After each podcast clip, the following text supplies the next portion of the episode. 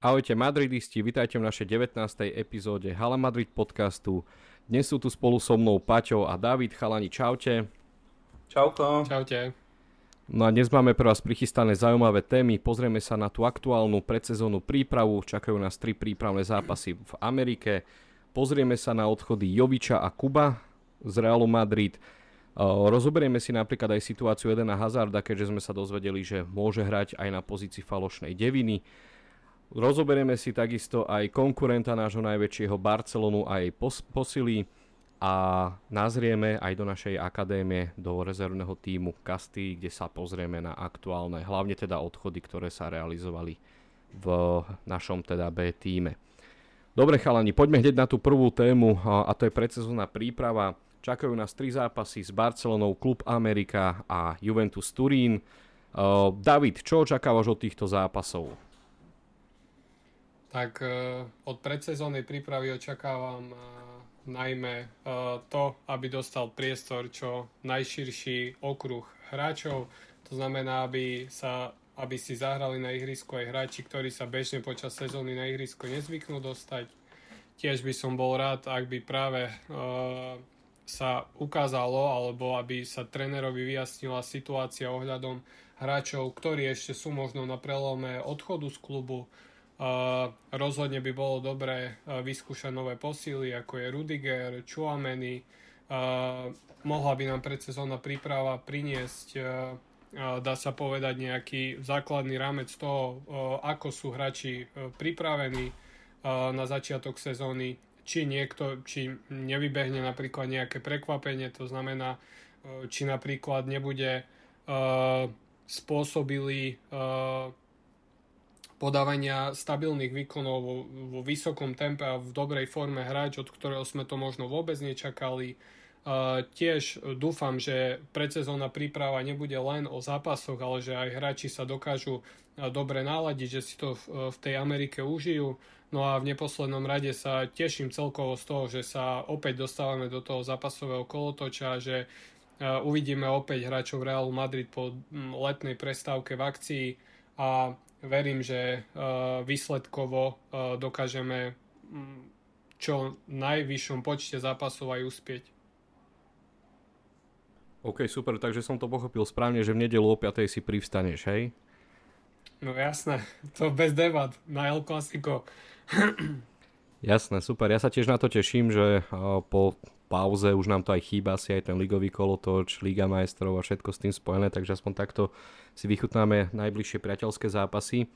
Paťo, ako vidíš výsledkovo ty uh, tú prípravu? Bude to opäť také, ako je v re, takto, pri Reále Madrid zvykom, že bude to neúspešná príprava, ale možno úspešná sezóna? Nemusím asi pripomínať výsledky z Atletico Madrid z minulých rokov a tak ďalej. Že, ako to výsledkovo typuješ? Škoda, zobral si mi to zrovna z jazyka, dúfal som, že to David nepovie. Ale ako e, v konečnom dôsledku tá príprava je jedno už v podstate, aké padnú výsledky. A myslím si, že, že jeden tým už dostal jednu trofej za výsledok, to stačilo tento rok. A celkovo tú prípravu tiež vnímam, tak ako hovoril David, aby sa odskúšali nové rozostavenia, poskúšali sa nové posily, prípadne hráči, ktorí sa vrátili z hostovania, takže skôr to brať ako možno um, takú poslednú šancu uh, vyskúšať si niečo nové, overiť si, či to bude fungovať, predtým, než sa to skúsi vlastne naostro v tom zápasovom tempe, lebo Minulý rok sme mali zrovna s týmto problém, keď zrovna Karol skúšal hrať na falošnú deviatku veľkoasiku. Nemal to odskúšané v nejakom zápase, či už prípravnom, alebo ostrom a on to v podstate pustil vtedy uh, proti tej Barcelone. Vieme, ako vtedy aj ten zápas dopadol. Takže dúfam, že ak Karol nejaké takéto zmeny chystá do sezóny, uh, že uvidíme nejaké takéto experimenty od neho hneď teraz, lebo v podstate minulý rok aj tak e, tá príprava vlastne ani nebola, dá sa povedať, nemal čas ani priestor na to niečo skúšať, takže dúfam, že tento rok si to vynahradí a, a, a vyskúša toľko vecí, aby ich bol schopný využívať počas toho roka, aby sa nám nestalo, že budeme v podstate čitateľní pre toho súpera. Osobne by som rád napríklad videl aj rozostavenie s, tromu, s troma lebo myslím si, že my máme celkom uh, dobrých stoperov, už teraz aj s Rudigerom, aj Militao a Laba, ktorí všetci traja sú technicky veľmi dobre zdatní, vedia dobre vyvážať loptu, tak ja osobne by som chcel vidieť aj rozostavenie s troma stopermi. OK, to je zaujímavé, lebo uh, ja som sa nedávno dočítal, že dokonca by mohlo byť rozostavenie aj 4-4-2, že na dvoch útočníkov, ale áno, akože koncepciou by sa hodilo aj to možno 3-4-3 alebo podobné, čo, na čo bol napríklad aj Rudiger zvyknutý v Chelsea. Takže sme zvedaví, no, že čo Karlo pripraví. Obzvlášť táto príprava je dosť dôležitá, aj to spomínajú nejakí hráči, niektorí hráči to spomenuli aj teda v nejakých rozhovoroch ešte keď boli v Madride, že je to špeciálna príprava, lebo však je to aj špeciálna sezóna. Hej, bude prerošená tými majstrovstvami svetami, teda majstrovstvami sveta. A vlastne aj Pintus rozdelil na tri fázy celkovo tú prípravu. Hej, že teraz je tá klasická predsezónna príprava a potom bude tá sezóna prerušená a hráči, ktorí zostanú v podstate v klube, ktorí nebudú povolaní do reprezentácie, tak s nimi bude mať špeciálnu prípravu počas toho mesiaca, keď sa budú hrať majstrovstva a zase špeciálne bude aj to, keď sa tí hráči, ktorí naopak išli na majstrovstvá, vrátia sa, tak tam bude veľmi dôležitý oddych, nejaký, nejaká regenerácia a tak ďalej. Čiže veľmi náročný program, veľmi náročné tri ako keby etapy tej prípravy. Oni v podstate aj, hovorím to obdobie na majstrovstva sveta už aj to považujú za, za, takú, za také prípravné obdobie Takže veríme Pintusovi, veríme v jeho zázraky. Ukázal nám aj minulú sezónu, že jednoducho nie nadarmo si ho Real Madrid najal, alebo respektíve, že ho získal a budeme dúfať, no, že opäť ukáže hráčov v top forme, hlavne po tej fyzickej stránke. Jednu vec by som dodal. Mm. Dúfam, že nedôjde k žiadnym zraneniam, lebo všetci si pamätáme rok 2019, eh, keď sa Asensio zrovna, tuším, to bolo v Amerike, nie som si istý, ale tuším, to bolo v Amerike proti Arsenalu, keď sa zranil a vtedy sme v podstate, dá sa povedať, že oni ho prišli, lebo po tom zranení to nikdy už nebol ten istý Asensio, ktorý predtým. Takže dúfam, že to dopadne hlavne po tej zdravotnej stránke dobre pre všetkých hráčov. Áno, áno, už keď spomínaš Asensia, celkom sa opäť zamotáva tej situácia. Ako nemáme to v témach, ale, ale opäť je to zaujímavé, však na našom webe pravidelne informujeme článkami, tak si môžete potom prečítať. Dobre, ale čo máme teda napísané eh, v témach, čo sme sa aj dohodli, že budeme riešiť v tomto podcaste, tak eh, je odchod Luku Joviča do série A, do, konkrétne do Fiorentíny. Dal už 4 góly, čiže čo, bude sa mu dariť v tom Taliansku? David, ako to vidíš? Uh, rozmýšľal som dlhšie, lebo témy si poslal skôr a zamýšľal som sa nad tým, že že tá situácia okolo Joviča je, bola, a bola v klube vždy taká, taká zvláštna. Jeho pôsobenie v klube bolo prakticky aj tie príležitosti, ja, ja to vnímam osobne tak, že nebol typom hráča, ktorý mal možno dostatok toho herného času sa v klube presadiť. Ne, necítil som ani z jedného z trénerov, pod ktorými hral, úplnú dôveru v jeho schopnosti. A potom som sa zamýšľal nad tým, že z akého dôvodu kupujeme hráča, ktorému prakticky ani jeden tréner, pod ktorým hral, 100% neveril. Samozrejme, bolo to aj bolo to aj na úkor toho, že Benzema sa dostal do životnej formy, aj pre Joviča tam prakticky nebol priestor a tréner nebol otvorený tomu meniť niečo, čo funguje. No na druhej strane je potrebné povedať, že konštatovať môžeme, že naozaj v klube sa nepresadil, no je potrebné vlastne zisťovať, že na úkor čoho. Či to bolo na úkor herného času, či to bolo na úkor toho, že nezvládol tlak. To už vlastne je iba otázka každého jedného fanušika, možno otázka jednotlivých faktorov, že kto si to ako vyloží, že čo bol tým hlavným dôvodom, prečo sa Jovič v Real Madrid nedokázal pre, uh, presadiť, ale možno za tým netreba hľadať nejaké, nejaké fantas uh, veci, ale jednoducho existujú útočníci, ktorý, ktorému viac vyhovuje hrať v priemernom klube a dokáže sa skôr presadiť, je golovejší a príde do toho veľkoklubu, e, kde je na ňo vyšší tlak, je aj pod väčším hľadačíkom e, médií jedno s druhým a už, už e, tá fazóna klesa, príde jedna chyba, druhá, píšu o ňom Marka, iné denníky a do, do, dostáva sa vlastne do tých problémov a nedokáže sa s tým vyrovnať. Čiže a možno je dobre, že išiel do tej Florentiny a že tá talianská liga mu bude sedieť viac. Ja by som bol rád, keby sa tam herne presadil, predsa bol to náš hráč určitú dobu a vôbec by som, by som to potom klubu ako Real Madrid nevyčítal, že u nás sa nepresadil a vo Fiorentine dáva goly. Taký je futbal, taký je život profesionálneho futbalistu jednoducho. Ja za tým nehľadám chybu ani na jednej strane, ani na druhej strane. Prajem mu veľa šťastia a verím, že, že bude robiť fanúšikom radosť aj v Taliansku.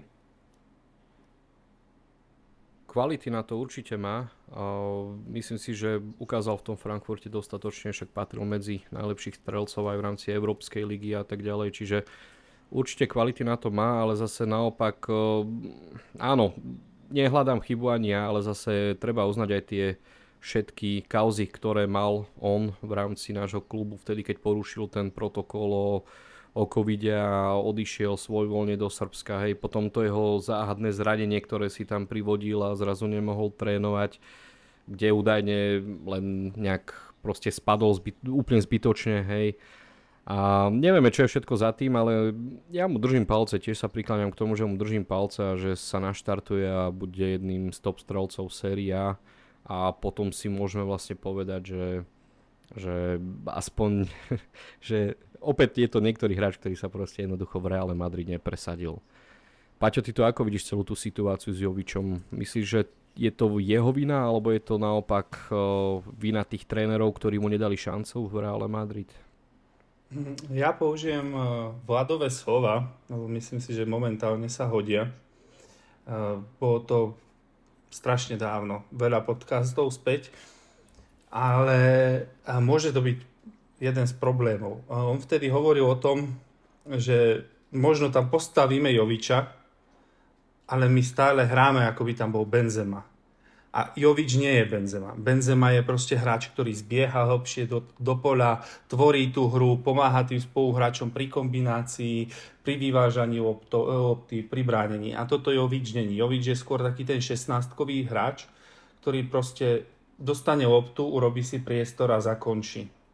Mm, ďalšia vec, uh, nie som si istý, ale mám taký pocit, že som niekde čítal v jednom z jeho rozhovorov, že on v tom Frankfurte hrával proste uh, s dvoma útočníkmi a že v takom, a teda v systéme s dvoma hrotovými útočníkmi a že v tom systéme sa cíti lepšie. Uh, čiže môže byť aj vec toho, že v podstate mu nesedelo to rozostavenie, uh, v ktorom Real Madrid hrával. Aj keď zasa treba povedať, že Zidane skúšal rozostavenie 4-4-2, kedy on hral zároveň s Benzemom a pod ním hral Edegard, to bolo tuším na začiatku minulej sezóny, než Martin odišiel do Arsenalu. Ale celkovo um, není to ten typ útočníka, ktorý Real Madrid hľadá a potrebuje.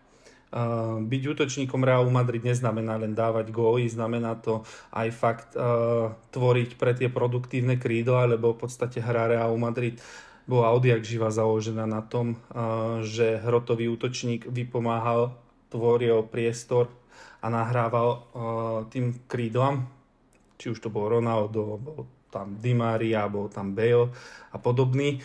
Takže celkovo Jovič ako hráč nie je zlý. Útočník to je výborný, on to potvrdzoval aj či už v reprezentácii počas toho času, keď hral za Real, potom si odbehnul na to nie už tak úspešné hostovanie v, Aina, eh, vo Frankfurte, ale tam tiež sa párkrát presadil. Takže nehľadal by som problém tak ani v tréneroch, ani v ňom. Jednoducho mu to nesadlo a, a ako už hovoril David, to sa proste nabáľovalo bo, bola tam vysoká cenovka, boli nejaké očakávania, potom prišiel tlak mediálny, potom jednoducho to nemusel uniesť. Je to mladý chalan, a ani jeden z nás si nevieme možno predstaviť proste, aký je to tlak na na tak toho človeka, keď hrá za Real Madrid, keď sú tam očakávanie, keď niekto na vás nalepí cenovku, stal si 60 miliónov, musíš to splatiť. Jednoducho boli aj väčší hráči, ktorí prišli do Real Madrid a pomlelo ich to, nezvládli to. Takže nemám mu to za zle, len mi je ľúto toho, že sa nepresadil, lebo keď prichádzal, ja si pamätám, on nepatril len medzi najlepších strelcov Európskej ligy, ale celkovo v Európe, čo sa týkalo líg, on tam strašne vteda, to bolo strašné zviera ten rok, ako sa presadil v tom Ajnachte. Takže je mi len ľúto toho, že sa nepresadil, ale určite mu prajem len to najlepšie. Nech reštartuje tú kariéru a nech ešte ukáže, že je to skvelým hráčom, že je skvelým hráčom a že má na to byť niekde útočník číslo 1 strieľať tie góly. Ja uzavriem ešte tému Jovič tým, že vlastne odišiel zadarmo, s tým, že Real Madrid si ponechal 50% jeho práv. To znamená, že ak by bol predaný niekedy v budúcnosti, tak 50% ide do pokladnice Realu Madrid. A vlastne prečo sa rieši je to teraz také dosť populárne pri týchto odchodoch v reále, možno aj našli spôsob, ako sa zbaviť niektorých hráčov, zbaviť v úvodzovkách, hej, ako sa ako proste pustiť niektorých hráčov, aby aj Real z toho mal niečo a zároveň aj ten hráč, aby dostal možno lepšiu minutáž v rámci tých zápasov. Takže tých 50% je celkom priateľných. Ale na druhej strane zase bol to logický krok, povie sa, že prišiel za 60 miliónov, ale odchádza zadarmo. No nie je to úplne tak, lebo však kontrakt mal platný ešte 3 roky. Za tie 3 roky on mal plat vlastne nejakých 6,5 milióna alebo 6 miliónov eur za rok a v hrubom je to 10 miliónov, čo reálne klub musel po odvedení daní a tak ďalej, musel jednoducho vyplatiť tých 10 miliónov. Takže za 3 roky mm, s vidinou toho, že by vôbec nehral, alebo, tak, alebo že minimum minút by proste hral, tak uh, ušetrených 30, tisíc, teda 30 miliónov eur a v podstate je tam aspoň tých 50%, že keď sa predá. Tak ako ty vravíš, Paťo, že možno ak si reštartne tú kariéru a v budúcnosti bude predaný za nejaké slušné peniaze, tak možno sa tá jeho hodnota, aj ktorú do neho investoval ten Real, možno sa mu to aj vráti. Hej, takže ak to zoberieme tak, že už len to, že teraz Real mu 30 miliónov nemusí vyplatiť, tak už to je ako keby, dá sa povedať, že peniaze doma, ako sa hovorí. Takže Takže tak, dobre. Čiže týmto by sme uzavreli Luku Joviča a ďalší čerstvejší odchod je Takefusa Kubo, Japonec, ktorý bol dlho považovaný za jeden z najväčších talentov, uh, možno tých, tých zahraničných hráčov. Uh, možno len doplatil na tú situáciu, ktorá aktuálne v klube je, že sú obsadené všetky tri miesta na, pre, teda pre hráčov mimo Európskej únie, alebo mimo teda hráčov, ktorí majú európsky pas. A musel odísť. Odišiel do Realu Sociedad. David, ty to ako vidíš, bude mu ten klub sedieť? Zostáva v La Lige, čo je možno taká výhoda, že si ho môžeme naďalej vychutnávať v tom Španielsku. Ale že celkovo ako vnímaš to, že ten klub ako Real Sociedad? Uh, tak um, Kuba sme videli uh, myslím v Malorke, uh, kde mal fakt, že dobrú sezónu. Uh, bolo to síce už skôr, uh, ale v Malorke sa mi veľmi páčil.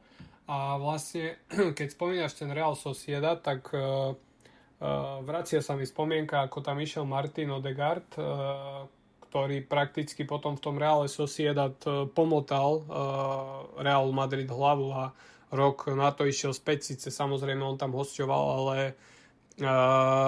hral tam výborne, čiže ak by sme sa odrazili od toho, je to samozrejme úplne iný hráč, Takefusa Kubora je krídlo, Martin bol skôr stredovým hráčom, kreatívne tvoril a tak ďalej. No je vidieť, že tie vzťahy možno medzi klubmi fungujú a že dokážu pracovať s takýmito hráčmi verím, že ak bude dostávať príležitosti v klube v rámci, ako si hovoril Marek, ostáva v rámci ligy, tak by sa vlastne mohol presadiť v tom Real Sociedad.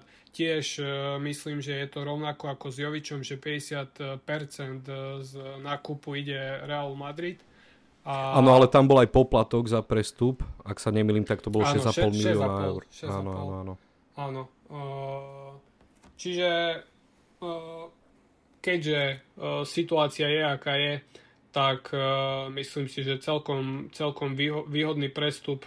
Predsa len tie, čo si budeme hovoriť, jasné, bol by fajn, ak by mal miesto v Reále Madrid, pretože prakticky v sezóne ešte reálny priestor v klube nikdy nedostal, ale na druhej strane doplatil trochu aj na situáciu, pretože ja pred začiatkom tejto sezóny, ktorá už skončila, som Rodriga vnímal na hrane s Takefusa Kubom, že možno by ho dokázal pretlačiť, ale to, čo dokázal Rodrigo, jednak je to z časti aj šťastie, no nebudeme si hovoriť, Rodrigo dal góly, ktoré ktoré sa do histórie zapíšu už navždy. Rozhodol dvojzápasy v Lige majstrov, bol dá sa povedať, najkľúčovejším možno žolíkom z lavičky spolu s Kamavingom. A myslím si, že práve to bolo tým zlomovým krokom, prečo v súčasnosti ani neváhame o tom, že či by Rodrigo mal ostať v klube alebo nie. A týmto podľa mňa úplne také Fusa Kubo zhasol respektíve zhasli jeho šance v Reále Madrid a e, klub sa vlastne musel s hráčom ako je on rozlúčiť. Na druhej strane aj ten štýl hry by možno mm, bol v Reále Madrid žiadaný, pretože také Fusa Kubo, ak nastupoval v La Lige, videl som samozrejme iba zo pár zápasov, je, je ozaj dravý, rýchly, kreatívny, skutočne veľmi vybušným hráčom, akože čo sa, čo sa podania výkonu týka, nie agresivitou a v tomto zmysle.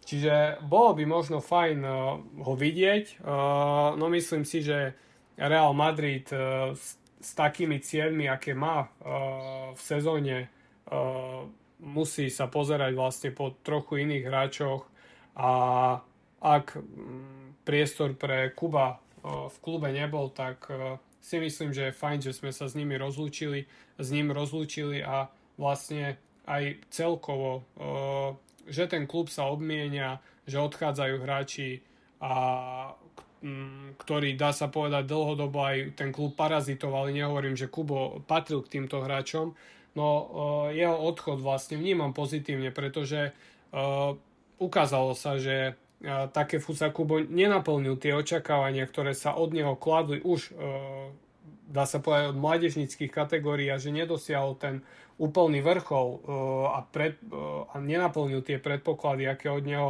futbol, futbalová verejnosť komplexne očakávala. A myslím si, že sa stal z neho prakticky priemerný futbalista a uh, radšej nech dostáva plnú minútaž v Reále Sociedad, kde je priestor na rozvoj, než má v Reále Madrid odohrať 5, 10, 15 minút a futbalovo bude ešte z toho priemeru ďalej upadať. Čiže vnímam to, vnímam to pozitívne, uh, tiež aj odchod uh, tohto Japonca. OK, a Páčo, ty ako vidíš Kuba v Reale Sociedad, že sadne mu to? On vlastne aj sám sa vyjadril pri tom prvom rozhovore, keď prišiel do klubu, tak mal taký ten prvý rozhovor vlastne už o, priamo v San Sebastiane, že, že jemu ten herný štýl sadne. Že čo myslíš, bude to tak, alebo ako to vnímaš ty? Najprv doplním Davida. Také Fuza Kubo není len práve krídlo, on dokonca za Japonsko na Olympiáde odohral ako ofenzívny záložník, ako desiatka, tak ako Edegard. Tam sa mu dosť dobre darilo. On je niečo také ako Brahim Diaz. Oni sú proste desiatka lomeno krídlo. Pri nich človek sa moc nevyzna.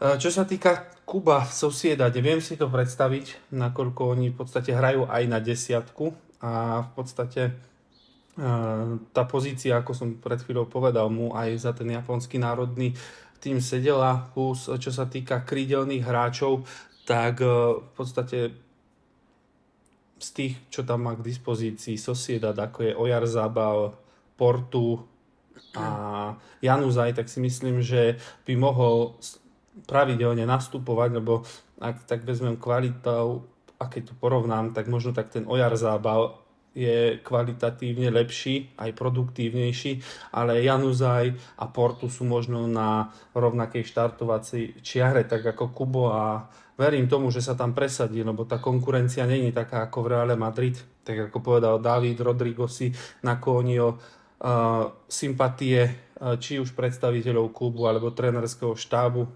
keďže nastupoval ako žolík a dosť často tie zápasy rozhodoval, dokázal byť uh, tým rozhodujúcim hráčom, tým hráčom, ktorý proste dokáže strieľať góly a to je to, čo sa počíta v v reále. V reále sa nepočíta s peknou hrou alebo s tým, že, uh, že sa odohrajú pekné zápasy. Tu sa rátajú hlavne ciele a, a hlavne trofeje.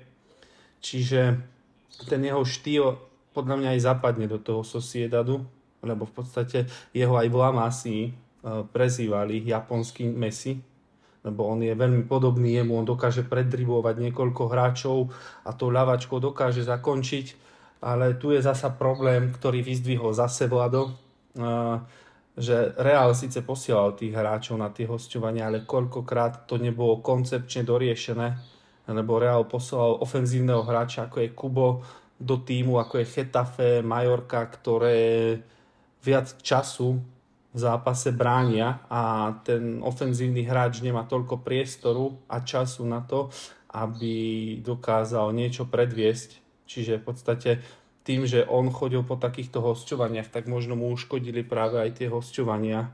Jemu by možno svedčal nejaký um, menší klub v nejakej menšej lige, ale kde by jednoducho hral ofenzívny futbal a nemusel chodiť vypomáhať do obrany. Lebo v podstate myslím si, že hlavne tam sa zabil ten jeho potenciál pri výbere tých hosťovaní. Z druhej strany nejde ten krok vnímať negatívne, keďže uh, nemal šancu sa presadiť. Určite by nebol poslaný niekam preč Rodrigo, ani Vinicius, ani Militao. Čiže v podstate z hľadiska klubu aj hráča to je najlepšie možné rozhodnutie, že odišiel a bude môcť hrávať niekde inde. Áno, tak veríme, že sa mu bude dariť a O, necháme sa prekvapiť. Ja som naozaj v prvom rade rád za to, že zostáva fakt tej v španielskej lige a môže sa predviesť či už aj proti nám, alebo samozrejme aj proti iným klubom a vieme, že Real Sociedad o, nie je klub, ktorý hrá hrá proste v prvej desine vždy, hej, môžeme to tak nazvať a, a môže len prosperovať v jeho kariére aj naďalej. O, chlapci, teraz keď tak pozerám na vás, tak máte pekné košielky, pekní ste v nich. Sekne vám to, vidíte, ja som sa trošku odlúčil od vás, ale, ale nevadí, dobehneme to, však som vám povedal, že prečo, prečo tak, inak by som si dal aj ja tú peknú košielku. Dobre, tak toľko asi k tým odchodom čerstvým, ktoré, ktoré teda sa udiali za posledné obdobie, však tie predtým ako Bale, Isco, Marcelo sme si už rozoberali. Ale zaujíma ma ešte to, že čo si myslíte do konca leta ešte prídu nejaké posily, aby sme sa povenovali ešte aj tým príchodom? David, ako to vidíš? Prídu nejaké posily, alebo možno aj keď nie, tak koho by si si želal, aby prišiel? Tak uh, nedávno som videl vyjadrenie Karola Ancelottiho, ktoré uh, prakticky potvrdil Fabrizio Romano, že Ancelotti sa vyjadril, že prakticky je spokojný s terajším kádrom a že už asi žiadnu ďalšiu posilu očakávať nemusíme. Čo ma trochu aj prekvapilo, nečakal som možno príchod veľkého hráča, ale očakával som ešte príchod aspoň jedného hráča, pretože myslím si, že sezóna je dlhá, budeme hrať o 6 trofejí a tá obmena je veľmi dôležitá. Musíme podľa mňa sa inšpirovať trochu aj Liverpoolom a tým, čo robí Klopp, že dokáže, dokáže z tých hráčov, ktorí možno v tých, v tých veľkých zápasoch nedostávajú priestor, ich držať vlastne dostatočne namotivovaných na slabšiu na slabšiu na slabšiu, slabší zápas a nastúpiť e, napríklad na FA Cup v 8 finále. Videli sme, ako to robil napríklad s Minaminom, s Japoncom, ktorý mu tam rozhodoval zápasy v pohároch a dokračal ten klub až do finále, kde možno ten hráč už potom nedostane príležitosť e, v tom zápase, čo je vlastne možno trochu na, na jeho škodu ale pre dobro klubu. A to si myslím, že musí robiť aj Real Madrid. Musí, musí dokázať hrať s celým mužstvom, ak chceme vlastne e, hrať o všetky trofeje a musia dostávať príležitosť viacerí hráči a nemôžeme doplatiť na to, čo mm, čo sme robili v tejto sezóne, že hralo zo pár hráčov, kostra mužstva bola malo obmienená a v tejto sezóne, ak budeme toto robiť, tí hráči nebudú vládať. Nie, nie je možné, aby sme odohrali takú porciu zápasov s, s tou istou kostrou. To znamená, že z, toho, z tohto aspektu som očakával príchod ešte nejakého hráča, nie veľkej opory, ale hráča, ktorý dokáže nastúpiť práve do takéhoto menšieho zápasu a dokáže odohrať štandard a dá sa na neho spoľahnúť.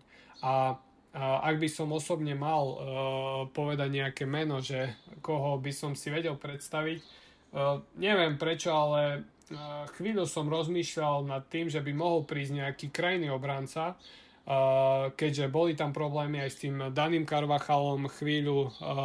No potom som, som sa tak zamýšľal nad tým, že verím, že Ancelotti dá priestor Viniciusovi na tej obrane, ako Viniciusovi Tobiasovi na kraji obrany a mm, z tohto hľadiska ak teda bude dostávať on priestor a bude práve tým hráčom, ktorého som spomínal, tak uh, potom možno, možno príchod nejakého útočníka, uh, osobne by som si želal, ktorý by dokázal vlastne hrať druhé husle Benzemovi.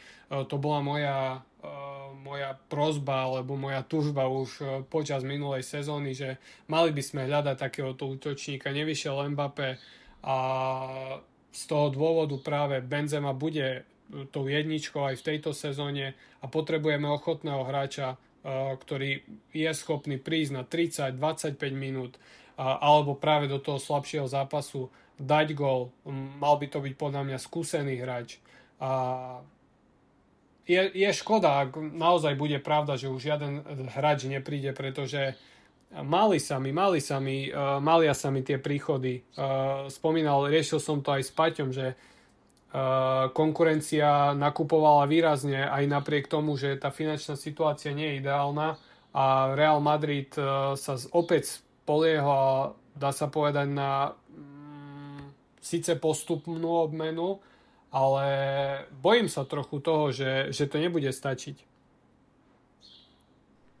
Tak, takéto názory prevládali aj, aj medzi fanúšikmi a mm, Otázne je, no, že fakt ten Angelotti sa vyjadril, že, že nepríde už nikto.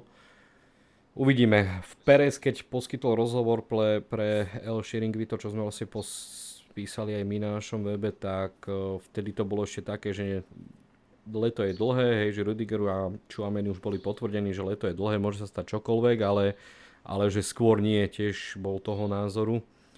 Paťo, ty by si si vedel ešte predstaviť uh, nejakú posilu toto leto? Inak ty chova, chováš doma lastovičky, lebo nás budú sprevádzať asi týmto podcastom.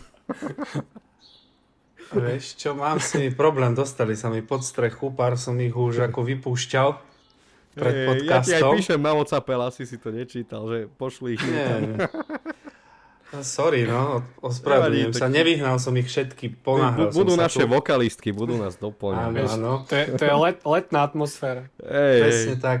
Marek dal košelu, ja som dal spev. Krása. Hey, všetko máme, kompletný podcast. No jasné. Uh, takto, ak sa nemýlim, Perez sa vyjadroval aj raz uh, v tom zmysle, že teraz sú na programe dňa odchody a podľa odchodov budú závisieť budúce príchody. To je prvá vec. Druhá vec, uh, viac menej som s kádrom spokojný, ale chýba mi nejaký ten druhý útočník za tým Benzemom nieko, niekto typu, povedzme, ja neviem, Edin Dzeko, proste už starší hráč dohrávajúci kariéru, ktorý sa proste zmierí s tou avičkou, že pôjde možno do nejakého pohárového zápasu, alebo naskočí On údajne aj bol 20... ponúknutý Real Madrid teraz podľa najnovších správ, že reálne bol ponúknutý, ale že ho klub odmietol.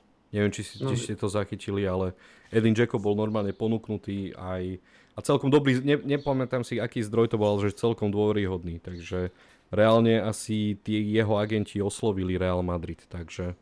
Ale Zaujímavé, nezachytil som. Hej, hej, hej.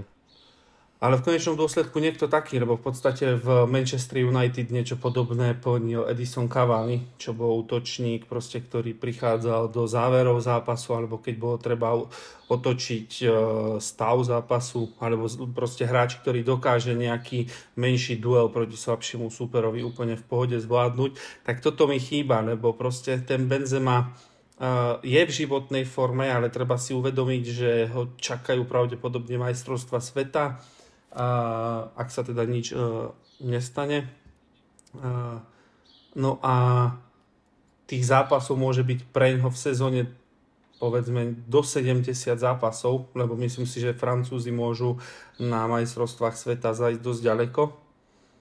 A takže chcelo by to niekoho, kto proste tomu Benzemovi bude kryť chrbát, aj keď sa množia správy, že, uh, že vraj Hazard je skúšaný ako falošná deviatka, ale nepríde mi moc e, v poriadku spoliehať sa na hráča, ktorý 3 roky prakticky nehral poriadne futbal, e, že by mal byť práve náhradou za nášho kľúčového a možno najdôležitejšieho hráča.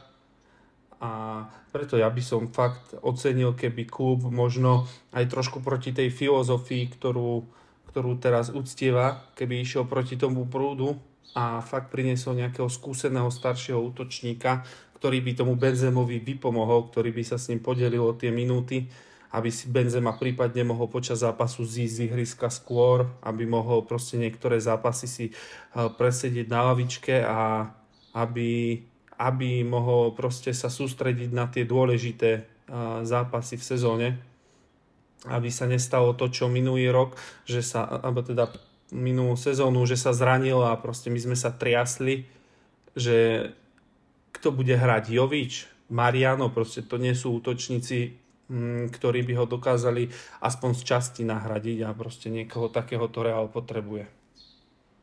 Áno, ja som si to teraz dohľadal toho Jacka, ešte doplním, že španielský rozhlas priniesol túto informáciu, El Arguero, teda rádio, a že klub ho odmietol a že bolo to práve kvôli jeho veku. Takže, takže toto má byť ten hlavný dôvod, prečo vlastne ho klub odmietol. No uvidíme, ako sa to vyvinie ešte do konca sezóny, tak odmietli sme Jacka, ale neodmietli sme Hazarda na poste falošnej deviny, tak ako si vlastne ty už naznačil niečo, Paťo. Však ono sa to vo veľkom aj rieši teraz a dokonca aj Carlo Ancelotti to potvrdil na tlačovej konferencii, že uh, jednoducho neviem ešte, ako sa vyvinie situácia s Marianom a a s Borhom Majoralom, či odídu alebo neodídu, lebo tým pádom nemáme hroťaka, alternatívu k Benzemovi. Uh, David, čo, ako si ty vieš predstaviť, dajme tomu toho Edenka na poste falošnej deviny, že vieš si to reálne predstaviť, že by fungoval v tom priestore? Aj keď áno, bol tam už nejaký herný výpadok, čo povedal pred chvíľou Paťo, ale Vyzerá by teraz dosť namotivovaný, dal taký jasný signál aj fanúšikom pri tých oslavách na Sibeles, kde sa im prihovoril, že bude to proste iný jeden a tak ďalej. Uh, veríš mu, že to dokáže uhrať? Jednak tak celkovo a druhá vec, že, že vôbec na tej pozícii tej falošnej deviny. Uh-huh. Uh, s vyjadreniami k Hazardovi som už trochu opatrnejší, niekedy som, som neváhal a, a ja, podporoval sa, a ja. plne. plne som ho podporoval všetkom, čo v Real Madrid robil a veril som, že, že sa dokáže presadiť. No, zdá sa mi, že toto počúvame každé leto, respektíve neviem, či to vytvárajú médiá a neviem, či teraz tomu mám veriť, lebo zdá sa mi, že vždy v lete príde, či to bolo minulý rok o Iskovi, či to je ten rok o Hazardovi, stále je vlastne buď jeden, dvaja hráči, ktorí sú mediálne vysoko hypovaní, a potom vlastne príde sezóna a buď ten hráč, uh, buď tie očakávania sú už tak vysoké, že ten fanúšik, že tom fanúšikovi sa jednoducho mali ten výkon a potom je vlastne ten hráč z toho frustrovaný, alebo potom je to skutočne tým, že je to iba nejaká mediálna bublina a ten hráč skutočne nie je na takej úrovni, uh, o ktorej sa píše pretože ako hovoríš Marek, o Hazardovi, Hazarda je teraz plne, plné médiá, všade vidím fotky z tréningov, uh, médiá o ňom píšu, ako cvičí, ako, ako je pripravený na novú sezónu, že to môže byť uh, jeho, jeho zlomová sezóna opäť a že sa dostane do toho a, a tak ďalej. Ale treba byť opatrný s takýmito vyjadreniami, pretože uh, 3 roky bolo dosť času na to, aby, aby niečo ukázal. Uh, pozrime sa napríklad na takéhoto odchodilca, ako je napríklad Bale, ktorý dokázal, dajme tomu, presedieť na lavičke 40 zápasov, prišiel na Wales na 2-3 zápasy, ale tá kvalita v ňom bola. Uh, jednoducho to stále mal v tej nohe. A Hazard príde po, dajme tomu, po 15-20 zápasov na ihrisko, sú tam nejaké iskry, ale jednoducho nie je to ono. A práve z toho dôvodu som opatrný vo vyjadreniach.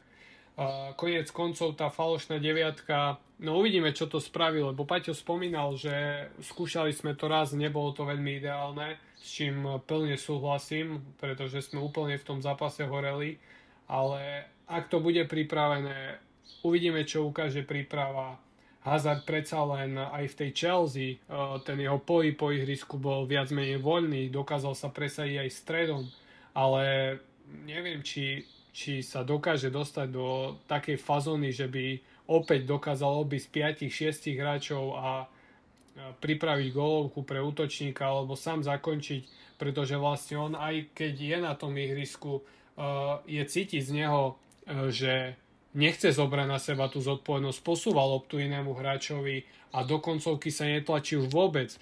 Všímal som si už skôr, že, že on aj keď je v pološanci, on radšej hľada e, prihrávkou iného hráča, než aby to skúsil zobrať zase na seba a neviem, či, či to sebavedomie tak kleslo, alebo ozaj chce byť e, natoľko tímový, alebo niečo tým skrýva. E, je, je ťažké vlastne sa mi vžiť do jeho kože, že ako je na tom čítal som aj, že ako hráč nebol veľmi, veľmi disciplinovaným hráčom a čo sa prípravy týka, že ten talent častokrát predčil tú napríklad tréningovú drinu.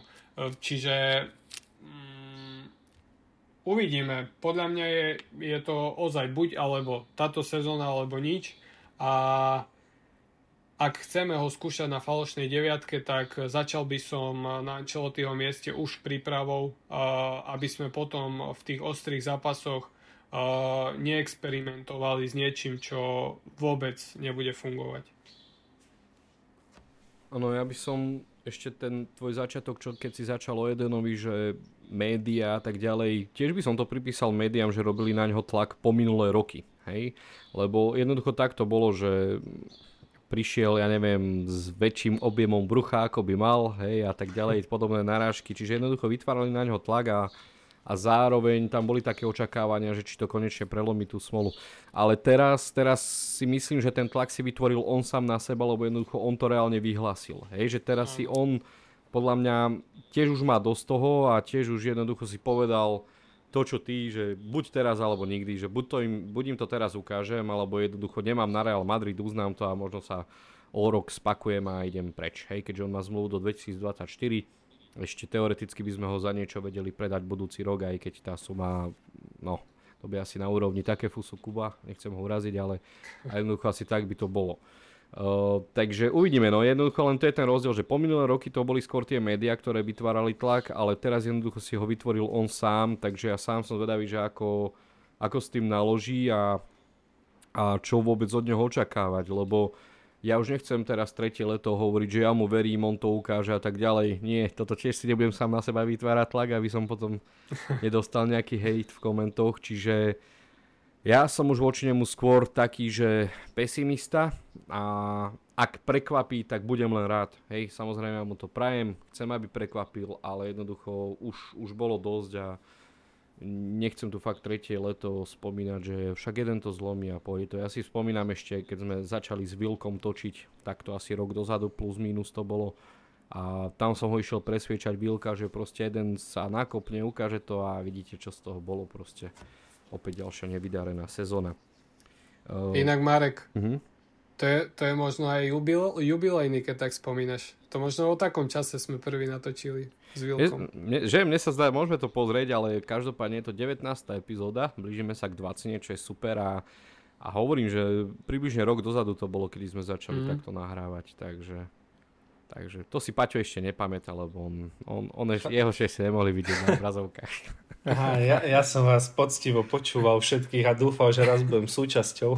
Áno, už ti to nedalo, potom si on napísal, chcem ísť k vám. o, nebudeme zverejňovať sumu, ktorú si nám ponúkol, aby si tu bol, ale tak snáď, snáď ho vládzete počúvať. Snáď jo. Hej, hej. Tak za to sú tie košielky, že? Áno, áno, vidíš, ako sme to posunuli, zrazu sme v košeliach, začali sme v otrhaných tričkách a už sme tu takto. Vo firemných farbách, ako sa hovorí. No dobre, takže Edenka sme si rozobrali, alebo Paťo, chcel by si ešte ty niečo dodať k Edenovi? Už som videl stýčený prst, takže nech sa páči. Presne tak. Ja dúfam, uh, že ten rozdiel, ktorý vidím ja, uh, rozhodne alebo teda vidím, hovorí sa o tom, že sa úplne inak cíti uh, teraz, uh, keď pracuje už na ihrisku, potom ako mu odstránili tú platničku z členku. Takže dúfam, že fakt nájde tú hernú pohodu a že sa presadí. Ako nehovorím, že to tak bude, ja v to dúfam. Chcel by som proste, aby, aby aspoň čiastočne um, úspel v reále. Proste už už to nikdy nebude úspešný prestup, nikdy sa nebude o ňom hovoriť ako proste o prestupe, ktorý vyšiel, ale aspoň aby to neskončilo ako obrovský flop, podobne ako skončil Jovič, tak eh, dúfam, že aspoň čiastočne úspeje a aspoň niečo z toho svojho umenia nám ukáže. A aj keď ako moc tomu neverím, ale stále v to stále v to dúfam, že by sa to mohlo stať. Predsa len, ak sa ten hráč necítil pohodlne na tom ihrisku, keď mal tú platničku v nohe, údajne on na to aj upozorňoval a už dávno predtým chcel, aby mu tú platničku vybrali, tak dúfam, že keď na to došlo, že fakt sa dostane do takej pohody, že by aspoň minimálne mohol prispieť pár gólmi a nejakými tými asistenciami, či už z pozície krídelníka, falošnej deviatky, podstate to je jedno, lebo na krídle hrával, aj na poste v podstate takého stredového útočníka, si ho pamätám ešte tuším z Chelsea, takže už nech bude hrať kdekoľvek, nech dúfam, že aspoň, aspoň niečo ukáže a že to nebude ďalšia premrhaná sezóna pre ňo. Áno, tak bavíme sa o 100 miliónovom hráčovi a fakt uh, už to obdobie, ktoré tu je, um, štvrtú sezónu, ak sa nemilím, tak eh, to už je moc, no už by to chcelo niečo. Áno, už to nebude nikdy, ale snáď ešte môže ukázať aspoň tak z časti, možno nejakú časť svojej tej investície do neho, že by nám aspoň vrátil trošku, takže uvidíme. Necháme sa prekvapiť. Dobre, ale v podstate na tom prestupovom trhu m, mm, sa dejú veci, aj tak všeobecne, aj, aj u nášho najväčšieho konkurenta, konkur, teda konkurenta, u Barcelony fú, tam to jednoducho prichádza, zatiaľ až tak veľmi neodchádza, ale, ale sú aktívni katalánci na prestupovom trhu. Zatiaľ také výrazné posily ako Lewandowski, Rafinha, Kessie, Christensen. David, ako by si to zhodnotil? Závidíš im takéto posily? tak vieš čo, oni majú Rafinhu, my máme Viniciusa, Rafinha bol jeden z hráčov, ktorého som mal veľmi rád, no po posledných vyjadreniach, akože sa mi úplne toto... Buď konkrétny s tými vyjadreniami. Povedal, že sme lepší ako Real Madrid. A to odohral jeden zápas proti Inter Miami FC. Čiže... Ale vyhrali 6-0 a na... dal gol. na 2 prihral. Áno, áno, áno. To akože je úplne nemiestné. Hráč, ktorý hraje za Leeds United, má 25 rokov, uh, príde do Barcelóny a nemá rešpekt voči najväčšiemu rivalovi uh, v 150 ročnej histórii, tak akože to je úplne cez čiaru. Levandovského im nezávidím, ja som nikdy nebol fanúšikom Levandovského, čiže absolútne, absolútne so mnou nepohol ten prestup. Aj Levandovského ja vôbec nemusím, čiže vybral si ten správny klub. A celkovo aj tie posily do obrany mi, mi prídu akože dosť, dosť hráči, ktorí nemajú nejakú perspektívu alebo vôbec to nie sú nejaké výrazné mená, to mi prídu stopery porovnateľní s Pikem uh, jedna, jedna úroveň, čiže vôbec uh, vôbec to nevnímam ako nejakú hrozbu. Jediný hráč, ktorý sa mi pozdáva, je teda Kessie, ktorý podľa mňa bude, bude ozaj veľmi dobrou posilou, aby som nebol iba voči ním kritický. Samozrejme aj Rafinha bude, bude podľa mňa hrať dobre, len e, tie vyjadrenia mohli byť miernejšie, mohol trošku viac tej pokory si chlapec odniesť.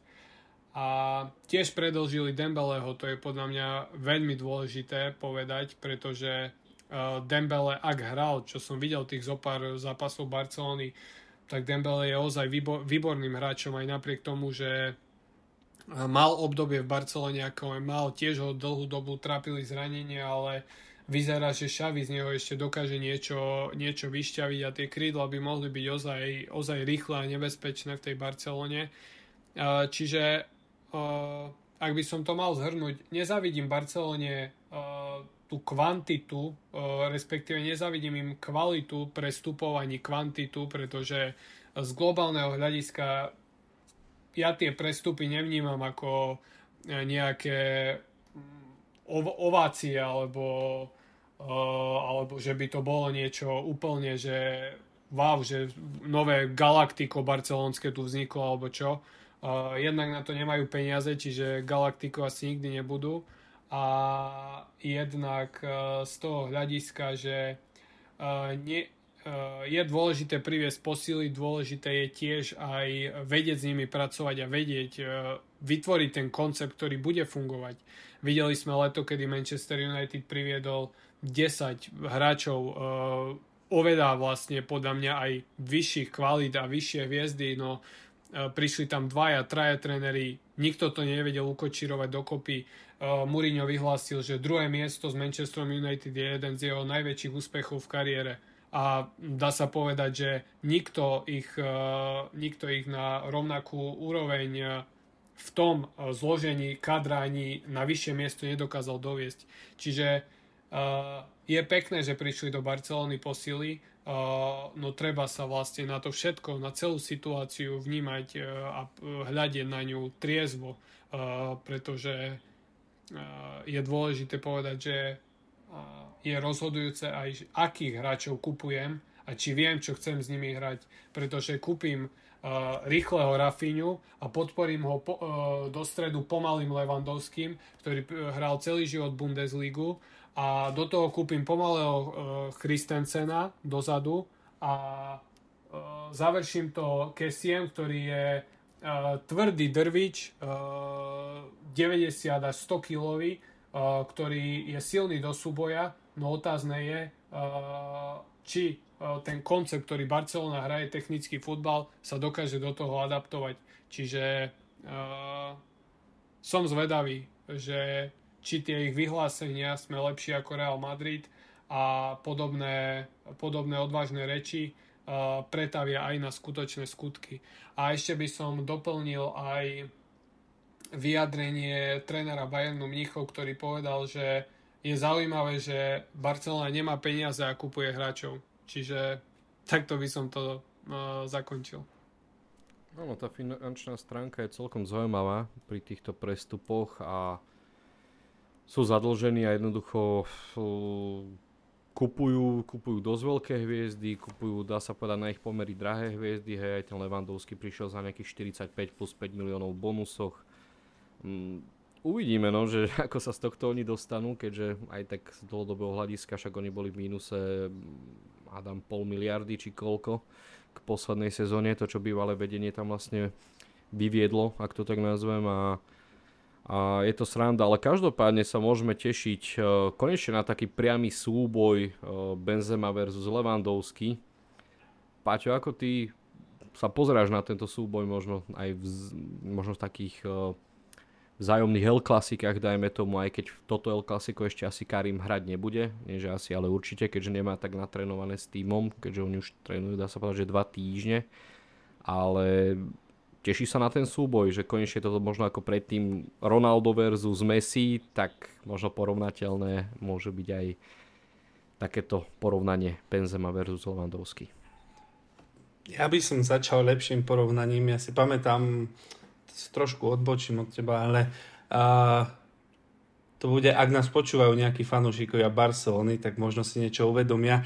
Ja si pamätám, začali sa vynárať prvé špekulácie o tom, že príde Rafinha do Barcelony. To už bolo niekedy prvom február, marec.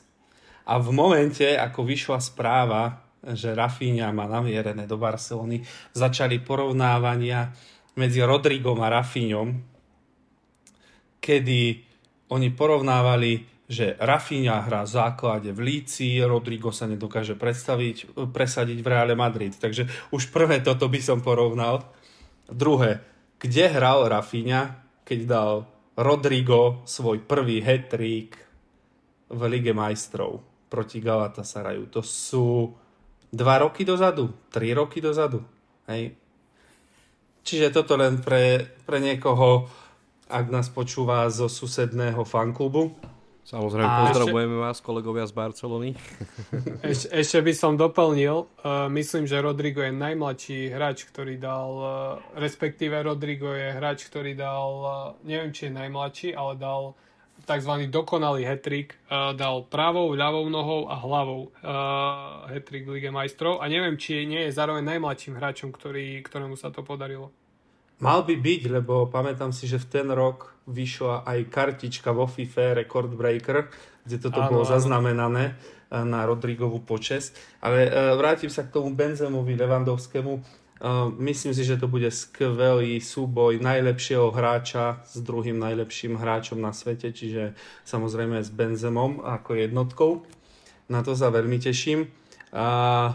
Ale čo sa týka toho prestupového obdobia ako takého, a treba si uvedomiť vec, e, že Barcelona a Real sú v odlišných situáciách. Zatiaľ, čo Real má kompletnú základnú jedenástku, ktorú v podstate len vhodne doplňame tými prestupmi a obmieniame postupne tých starších hráčov, tak Barcelona potrebovala proste postaviť rýchlo, veľmi rýchlo, kvalitný káder, aspoň aby mohli byť konkurencie schopný minimálne v tej lige, pretože povedzme si ten káder minulú sezónu nebol optimálny. Je jedno už, či to bolo kvôli finančnej situácii, zranenia.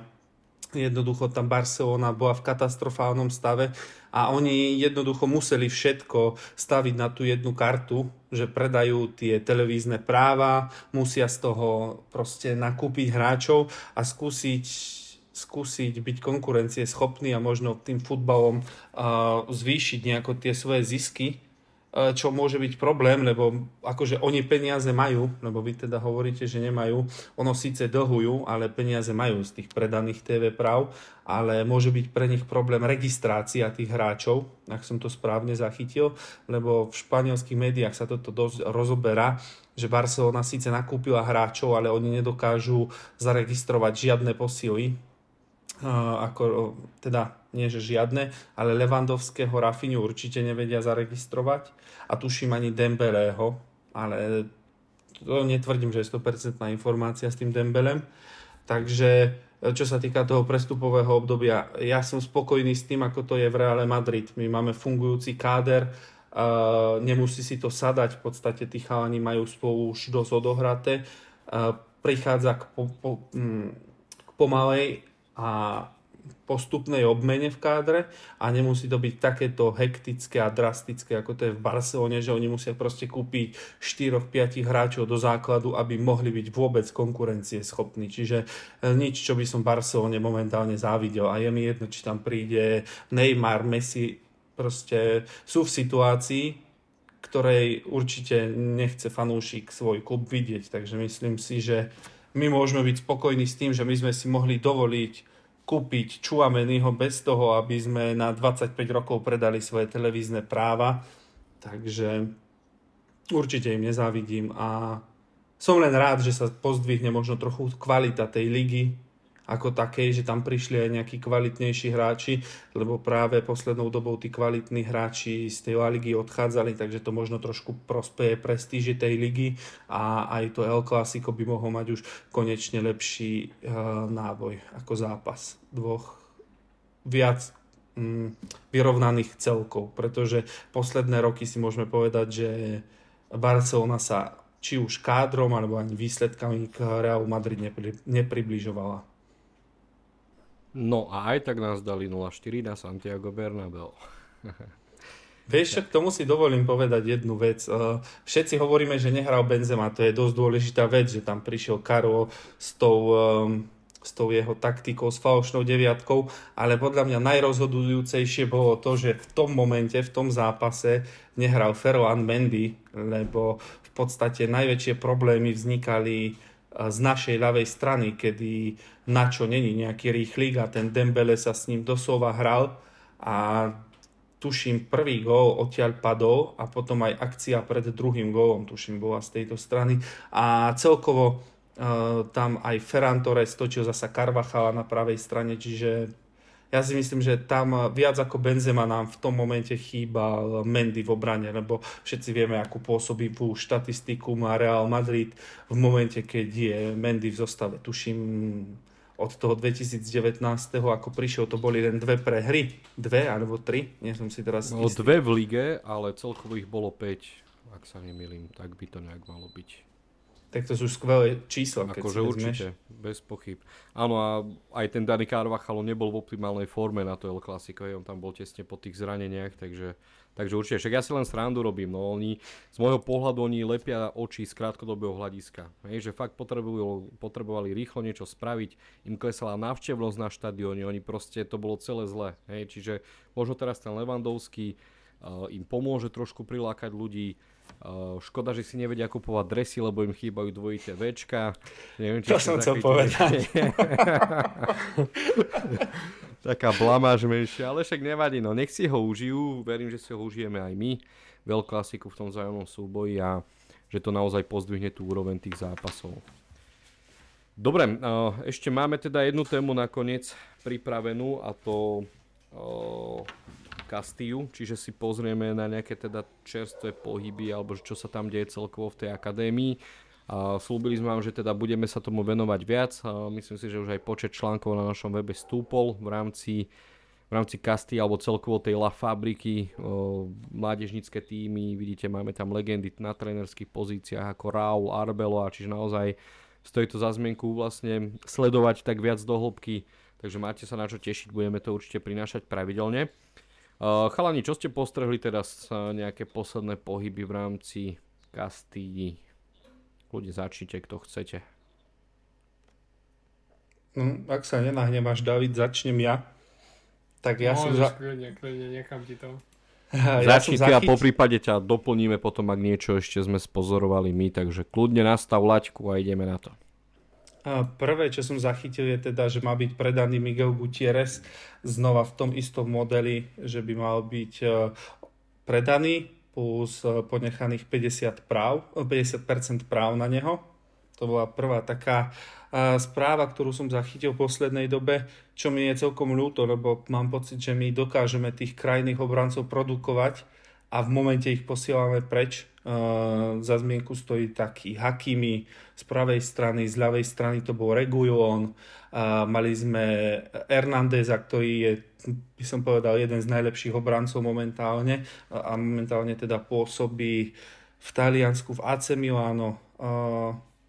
Čiže mne príde predaj Gutierreza skôr trošku tak chybný, aby som ho skôr poslal na nejaké hostovanie, aby sa rozohral, lebo myslím si, že zrovna Gutierrez je z hráčov mm, z akadémie, jeden z hráčov akadémie, ktorý má obrovský potenciál, aby sa v prvom týme presadil. O, pamätám si minulý rok, keď debutoval pod Zidanom, tuším v debutovom zápase aj prihrával hneď krásne za obranu Modričovi na gol, to bolo tuším proti Granade, ak sa nemýlim a, a už odvtedy som tak registroval, keď nastupoval pod tým Zidanom, že ten potenciál, tá kvalita a talent tam je.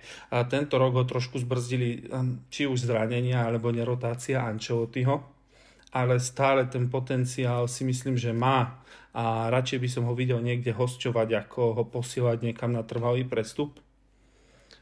Ďalší z hráčov akadémie, ktorý som zachytil, bol Latasa, útočník. Údajne má túto sezónu zostať, aj keď písalo sa o jeho odchode, ale údajne bol presvedčený funkcionármi a trénerským štábom Realu, že by mal túto sezónu viac naskakovať aj do Ačka, že bude tak na rozhraní kasty a Ačka, že bude aj doplňať Ačkový káder. Áno, to je pravda, on údajne... dokonca si skrátil tú svoju dovolenku, keď sa dozvedel, že pôjde s uh, týmom do Ameriky na prípravu, tak si skrátil tú svoju dovolenku a presne tiež dostal tú správu, že má dostávať šance počas tej sezóny, že bude tak preskakovať medzi Castillou a prvým týmom. Potom bol predaný uh, Mario Chioa, tuším Chila, neviem, jak sa to číta, do Acia, ten už je oficiálne potvrdený. Ďalej sa hovorilo o Rafa Marinovi, ktorý mal byť tiež údajne na odchode, ale údajne ho Real chce teda ponechať ešte jeden rok v Kastii. Dokonca zahájil aj prípravu z Realu Madrid, bohužiaľ do USA neodletel, čo je podľa mňa veľká škoda, lebo tiež patrí medzi obrovské talenty a, a veľké klenoty našej akadémie, nakoľko sa jedná fakt o moderného stopera, výborný vo vzduchu, výborná rozohrávka, rýchly, fyzicky silný, čiže e, fakt s výborným profilom. A ďalej som zachytil, že by mali e, byť preradení z juvenilu A hráči do Kastii, aj keď údajne sa uvažuje teda o tom C, ale o tom sa teda žiadne nové správy nevynorili, ale údajne by sa mal dostať eh, Marvel z Juvenilu A do Kasty, stoper Marvel. Pre tých, ktorí ho nepoznajú, tak eh, hráva za Juvenil A, taktiež moderný stoper, trošku nižší ako Rafa Marin, ale rýchly, výborná rozohrávka. Tí, čo ho videli hrať, e, vedia presne o čom hovorím. Dokáže fakt nachádzať na 30-40 metrov útočníkov presnými pasmi. Čiže ďalší z veľkých klenotov Realu Madrid. Takže dúfam, ja osobne dúfam, že ten Marvel alebo Rafa Marin, jeden z nich, že sa presadia aj v Ačku. Áno, o, super. O, dobre, David, ty tam máš ešte nejaké mená, ktoré nespomenul Paťo? Mňa najmä znepokojila situácia ohľadom Antonia Blanka a Aribasa. Blanko, aspoň podľa posledných informácií, ktoré som zachytil, by mal opustiť Real Madrid v lete. A Aribas je tiež hráčom, o ktorého je veľký záujem toto prestupové obdobie.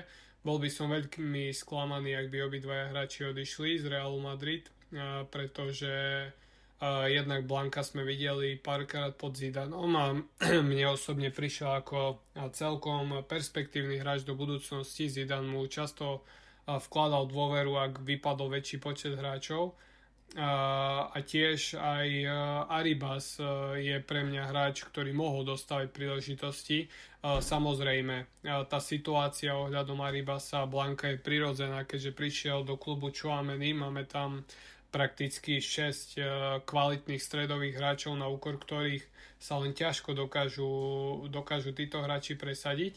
No bol, budem veľmi sklamaný, ak to budú ďalší hráči, ktorí opustia Real Madrid a do, dokážu sa presadiť v inom klube, čo by sme vlastne potom časom ľutovali, ako to bolo napríklad pri Hakimimu.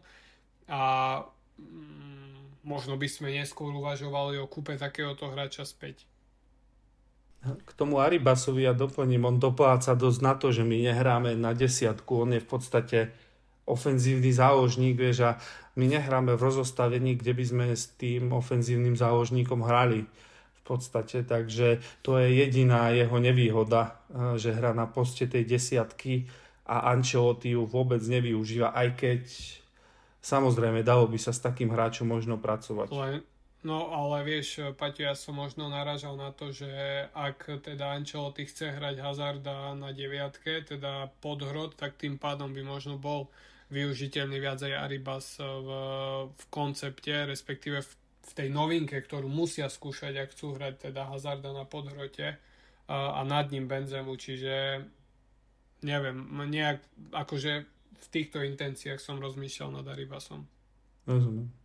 Ale práve, že Aribas má zostať v Kastí, že s ním majú robiť to, že Blanko to je jasné, on odíde, on má ponuky z La Ligy a, a chce sa uplatniť v La Lige, ale Aribas má zostať ešte minimálne rok. Jemu sa urobí to, že síce sa mu nepredloží zmluva, ale zvýšia mu plat za tie výkony, ktoré predvádzal, takže Aribas by podľa všetko mal zostať v tom, akože v Kastie minimálne ďalší rok určite. Ešte tak. jedna správa ma napadla. Uh, začali sa objavovať správy, že Sergio Santos nakoniec do toho Leganes neprestúpi, že zatiaľ zostáva, že prestup stroskotal. Santos dokonca má predlžiť zmluvu a má ísť na hostovanie do Mirandes. To dneska vyšli čerstvé správy, takže Sergio Santos je vlastne pravý obranca, tam, tam bude dostávať príležitosť eh, Vinicius Tobias, takže asi by tam nemal veľa príležitostí hrať a je takisto kvalitný pravý obranca, takže áno, má predlžiť zmluvu po novom, alebo najčastejšie sa spomínal ten prestup do Leganes, ale po novom teda má predlžiť zmluvu a odíde na hostovanie do Mirandes. Uvidíme, či to teda klapne. Dobre, ja by som ešte spomenul, ešte som zachytil Gudjonsena, útočníka, že odíde, lebo on už minulú sezónu, zo začiatku sezóny začal, hral pravidelne, aj tam strelil asi tuším dva góly ale potom postupom času, ako sa sezóna vyvíjala, tak už sa tam nepresadil cez Latasu, takže nebola šanca a má sa vráť, alebo teda má prestúpiť do Švedska, do nejakého švedského klubu. Údajne už tým aj súhlasil, takže mal by teda odísť aj, aj Gudjonsen. Uh, a ešte nezabudnime, známy je určite pre vás fanúšikov aj meno Peter. Tam sa spomínal Real Valladolid, kde je Ronaldo majiteľom klubu, ten brazílsky Ronaldo. Takže to by bola tiež škoda, lebo však tiež tam, on tuším aj dostal Šikovný šancu hrač. pod Zidanom. Ak sa neviem. Pod tým hral. Aj pod tým, áno. Mňa ten Ancelotti zabil, keď my sme hrali zápas prvý v roku, to si pamätám, proti Chetafe. Potrebujeme streliť gól a on tam pošle chudáka 18-19 eh, ročného chlapca, že choď dať gól, vieš. Ej, to bolo, to, áno, áno, to, to som to nepochopil, pravda. ten ťah som nepochopil, aj keď zasa napríklad svoju genialitu a rýchlosť ukázal hneď pri debute, proti Atletiku Bilbao, vtedy takmer strelil gól po nahrávke mal tam, Kamavingu. Mal tam šancu, no. No, kde mu ten brankár mu to zmaril, keď mu vybehol spoza 16 ale myslím si, že to je šikovný hráčik a akože ak by odišiel Asensio a nikto nemá prísť, tak si viem predstaviť, že by skôr toho Petra povýšili do toho Ačka, lebo v podstate ak by odišiel Asensio, tak eh, my nemáme žiadneho ľavonohého útočníka mm. a práve ten Peter by mohol eh, zaujať to miesto a myslím si, že popri tom delení toho času s Rodrigom uh, by to nebolo na škodu aj pre ňo, lebo myslím si, že šikovný je.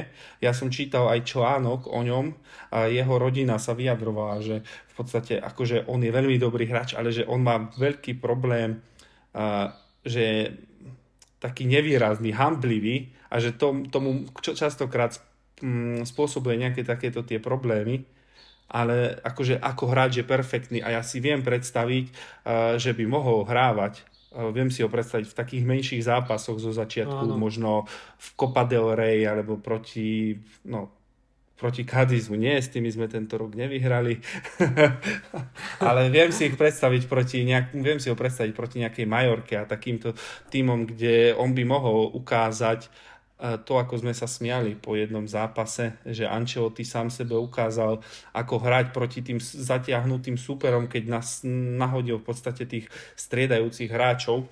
Tak si myslím, že Peter by mohol byť skvelá odpoveď na to, ako hrávať proti týmto mužstvám, lebo fakt má niečo v sebe, čím by mohol byť on tým rozhodujúcim hráčom. Fakt vie si to na tú ľavú nohu hodiť, vie výborne vystreliť, dribuje, je rýchly, proste fakt útočník, ktorého by som ocenil, keby miesto odchodu bol povýšený do Ačka. Lebo v ňom vidím veľký potenciál. Mne sa veľmi páči ako hráč, ten jeho štýl a myslím si, že on by mohol byť úspešný. Možno nie ako hráč základnej zostavy, ale možno, možno ako taký hneď prvý striedajúci žolík. Viem si ho takto predstaviť. O, dúfam, že ho udržíme. Ono ešte, ako si spomenul Kadis, tak som si spomenul na Viktora Čusta, hej, čo je vlastne veľmi dobrý stoper, kvalitný. On už minulý rok bol na hostovaní práve v Kadize, aj sa mu tam darilo, aj mal celkom slušný počet minút nahratých, takže mm, on vlastne už natrvalo prestúpil do toho Kadizu, tiež sa tam ponechalo 50% práv pre Real Madrid a teda na dobro už opustil Castillu, ale zase tam sa niečomu čudovať, on má na tú La Ligu a teraz to ukázal fakt akože perfektný stoper. Je to Španiel, hral vo všetkých tých aj uh, reprezentáciách, tých vekových kategóriách, takže uh, nech sa mu darí, no akože to ma ešte tak napadlo, keď si ten Kády spomenul. Ono je to zaujímavé, akože oni sa veľmi snažia udržať aj tých hráčov, kvôli tomu, že Raul má ambíciu postúpiť do Segundy Division, čo je vlastne druhá liga, hej, že Castilla tuším od uh, nejakého 2014. nehrala tú druhú ligu a teraz je taká ambícia, že postúpiť, že nechceli oni veľmi rozbiť ten tým, ktorý majú, ale uh, každopádne nie kaž, úplne každého hráča sa podarí udržať, ale to jadro by malo zostať taká tá kostra toho mústva, tak uvidíme, čo sa podarí, no lebo však Raul má tie najvyššie ambície a tiež klobúk dole, že aj samotný Raul, že teraz spomíname hráčov, ale ten Raul tiež odmietol nejaké ponuky. Hej, proste boli tam z, z Nemecka ponuky, ale povedal, že jeho priorita je Castilla asi možno aj vzhľadom z vyhľadkou nejakej budúcnosti, možno keď raz prevezme aj Ačko, takže ja som rád, že zostal a máme sa na čo tešiť, takže, takže uvidíme. Ešte jedna taká, taká perlička, že Uh, nie, to, netýka sa to síce Kasty, ale tiež sme získali 15-ročného uh, hráča Forteu z Atletika Madrid. Hej, tam sa veľmi písalo o tom, že je tam nejaký pakt o neútočení, že si nebudeme kradnúť mestské rivali navzájom hráčov, či už hlavne teda v tých nižších vekových kategóriách, ale tak tento prestup definitívne ako keby uzavrel tú tému a jednoducho žiadny pak neexistuje. Údajne aj Guti mal hlavne lobovať za to, aby aby nefungoval ten pakt, aby jednoducho bolo možné tých hráčov si tak akože nejak získavať navzájom, takže to, to bude tiež zaujímavé, ale hovorím, 15 rokov má chalan a ne, nejaké videá sú aj na YouTube, môžete si ho pozrieť a vyzerá byť celkom šikovný, tak možno nám to niečo prinesie potom aj do budúcnosti. Tiež je to, ak sa nemýlim, krajný obranca, ale nie som si... Pravý, pravý krajný obranca. Že, no, že tú obranu máme celkom vystaranú na, na roky, takže tie krajiny. A potom odíde ako Hakimi, že... víš. ak by, ak by existoval taký pakt, jak si spomínal medzi Realom a Atletikom, tak eh, prakticky by uh, Butragenio nikdy nebol náš hráč, pretože on uh, prvý týždeň alebo dva týždne hral v Atletiku Madrid až uh, na opakovanú skúšku sa dostal do Realu Madrid, čiže bola by to veľká škoda, keby taká legenda nakoniec skončila v druhej časti mesta. To isté platí o Raulovi. Raul bol tiež zo začiatku v Akadémii Atletika Madrid, ak sa nemýlim. Aj Morata. On, Morata áno. tiež. To, dobre, bavíme sa o legendách, nie o Krysa. Hej. Čiže počkaj, teraz bola tá blama, že Real Madrid na webe, teraz obnovovali stránku a tam boli James také Rodríguez mená. ako legenda. Hej, James Rodríguez ako legenda klubu, čiže poď sa hovorím k veci, takže... Aj Morata môže byť považovaný za legendu klubu. Jo, ale akože áno, no, ja si pamätám, tiež keď som prvýkrát o tom čítal, tak ma to zaskočilo, že Rau a Atletico Madrid.